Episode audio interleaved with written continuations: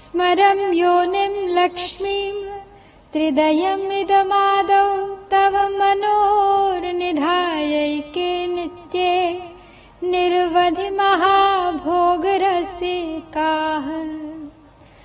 भजन्ति त्वां चिन्तामणिगुणनिबद्धाक्षवलयाः शिवाग्नौ जुह्वन्तः सुरभिघृत धाराहुते शतैः उक्त मंत्र के प्रथम तीन, वर्णों को करके पृथक सुजान। योजित करके काम योनि श्री, महाभोग के रसिक महान।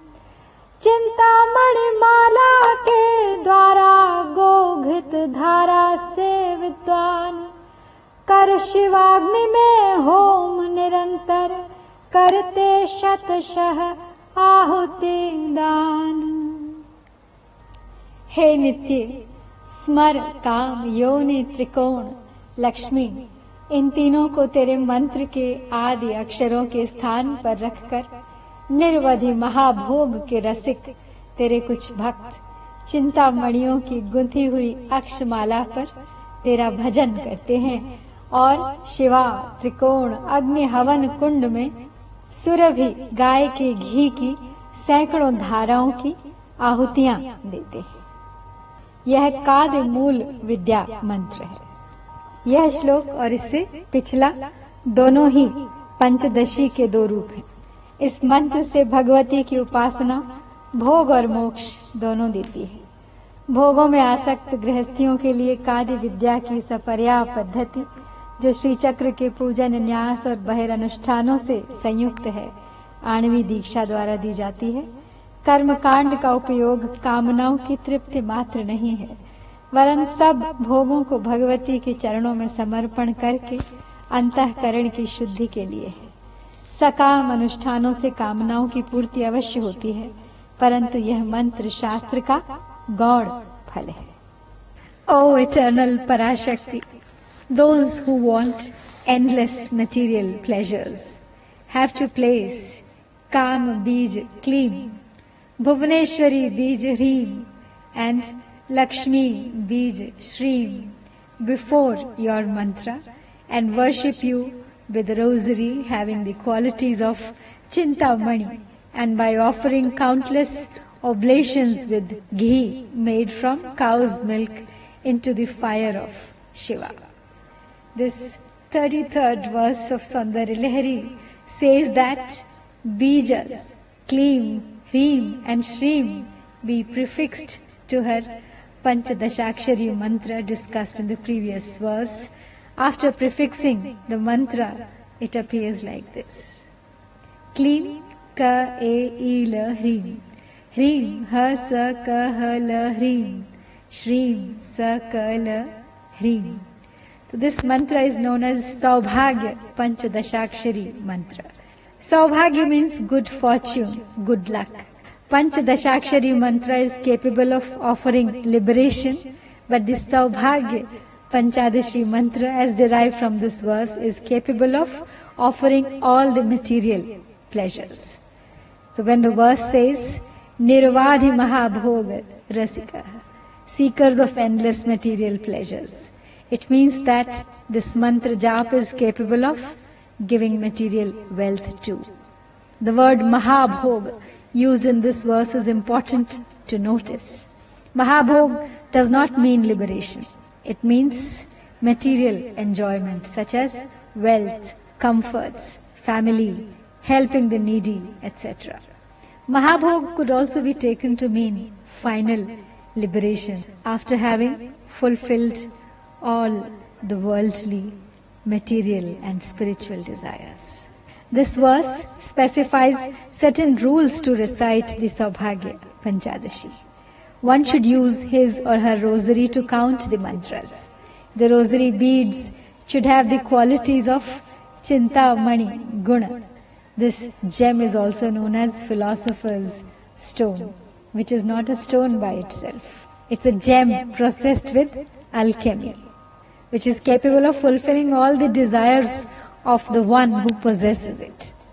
After having recited a certain number of times, one has to perform Purashcharana to complete the process of initiation, which is usually done under the guidance of a guru. So after completing the prescribed number of recitations, one has to make several oblations of this mantra into the pure fire invoked in the name of Shiva. At the end of Purashcharana ritual, one is supposed to get all his desires fulfilled. Generally, when a fire ritual is done, the presiding deity is invoked in the middle of the fire. In the case of Parashakti, she will be invoked in the middle of the fire too, but this verse says that Shiva is to be invoked in the fire, which clearly explains their inseparableness.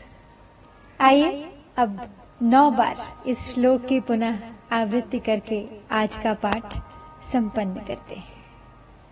स्मरं योनिं लक्ष्मीं त्रिदयमिदमादौ तव निर्वधि महाभोगरसिकाः। भजन्ति त्वां चिन्तामणिगुणनिबद्धाक्षवलयाः शिवाग्नौ जुह्वन्तः सुरभि घृत धाराहुते शतैः स्मरं योनिं लक्ष्मीं त्रिदयमिदमादौ तव मनोर्निधायैके नित्ये निर्वधि महाभोगरसिकाः भजन्ति त्वां चिन्तामणिगुणनिबद्धाक्षवलयाः।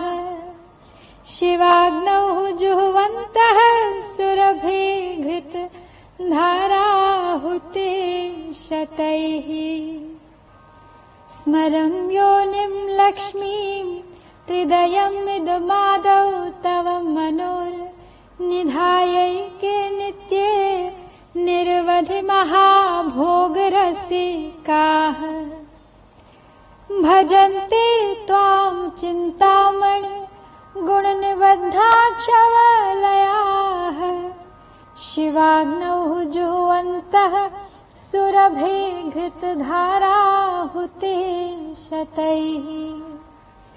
स्मरं योनिं लक्ष्मीं त्रिदयमिदमादौ तव मनोरनिधायैके नित्ये निर्वधि महाभोगरसिकाः। भजन्ति त्वां चिन्तामणिगुणनिबद्धाक्षवलयाः शिवाग्नौ जुह्वन्तः सुरभिघृतधाराहुते शतैः स्मरं योनिं लक्ष्मीं त्रिदयमिदमादौ तव मनोर्निधायैके नित्ये निर्वधि महाभोगरसिकाः। भजन्ते त्वां चिन्तामणि गुणनिबद्धाक्षवलयाः।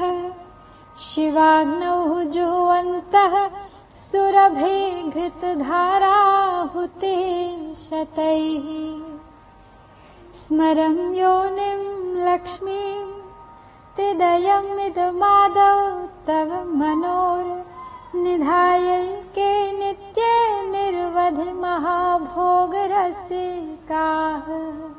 भजन्ति त्वां चिन्तामणिगुणनिबद्धाक्षवलयाः शिवाग्नौ जुह्वन्तः सुरभि घृतधारा हुते शतैः। स्मरं योनिं लक्ष्मीं त्रिदयमिदमादौ तव मनोरनिधायैके नित्ये निर्वधि महाभोगरसिकाः भजन्ति त्वां चिन्तामणिगुणनिबद्धाक्षवलयाः शिवाग्नौ जुह्वन्तः सुरभिघृतधाराहुते शतैः। स्मरं योनिं लक्ष्मीं त्रिदयमिदमादौ तव मनोर्। निधायैके नित्ये निर्वधि महाभोगरसिकाः भजन्ते त्वां चिन्तामणि गुणनिबद्धाक्षवलयाः। शिवाग्नौ जुह्वन्तः सुरभे घृतधाराहुते शतैः। स्मरं योनिं लक्ष्मीं त्रिदयमिदमादौ तव मनोर्निधायैके नित्ये निर्वधि महाभोगरसिकाः भजन्ति त्वां चिन्तामणि गुणनिबद्धाक्षवलयाः। शिवाग्नौ जुह्वन्तः सुरभि घृतधारा हुति शतैः। ॐ उमा महेश्वराय नमः। ॐ गौरये पार्वत्यै शक्त्यै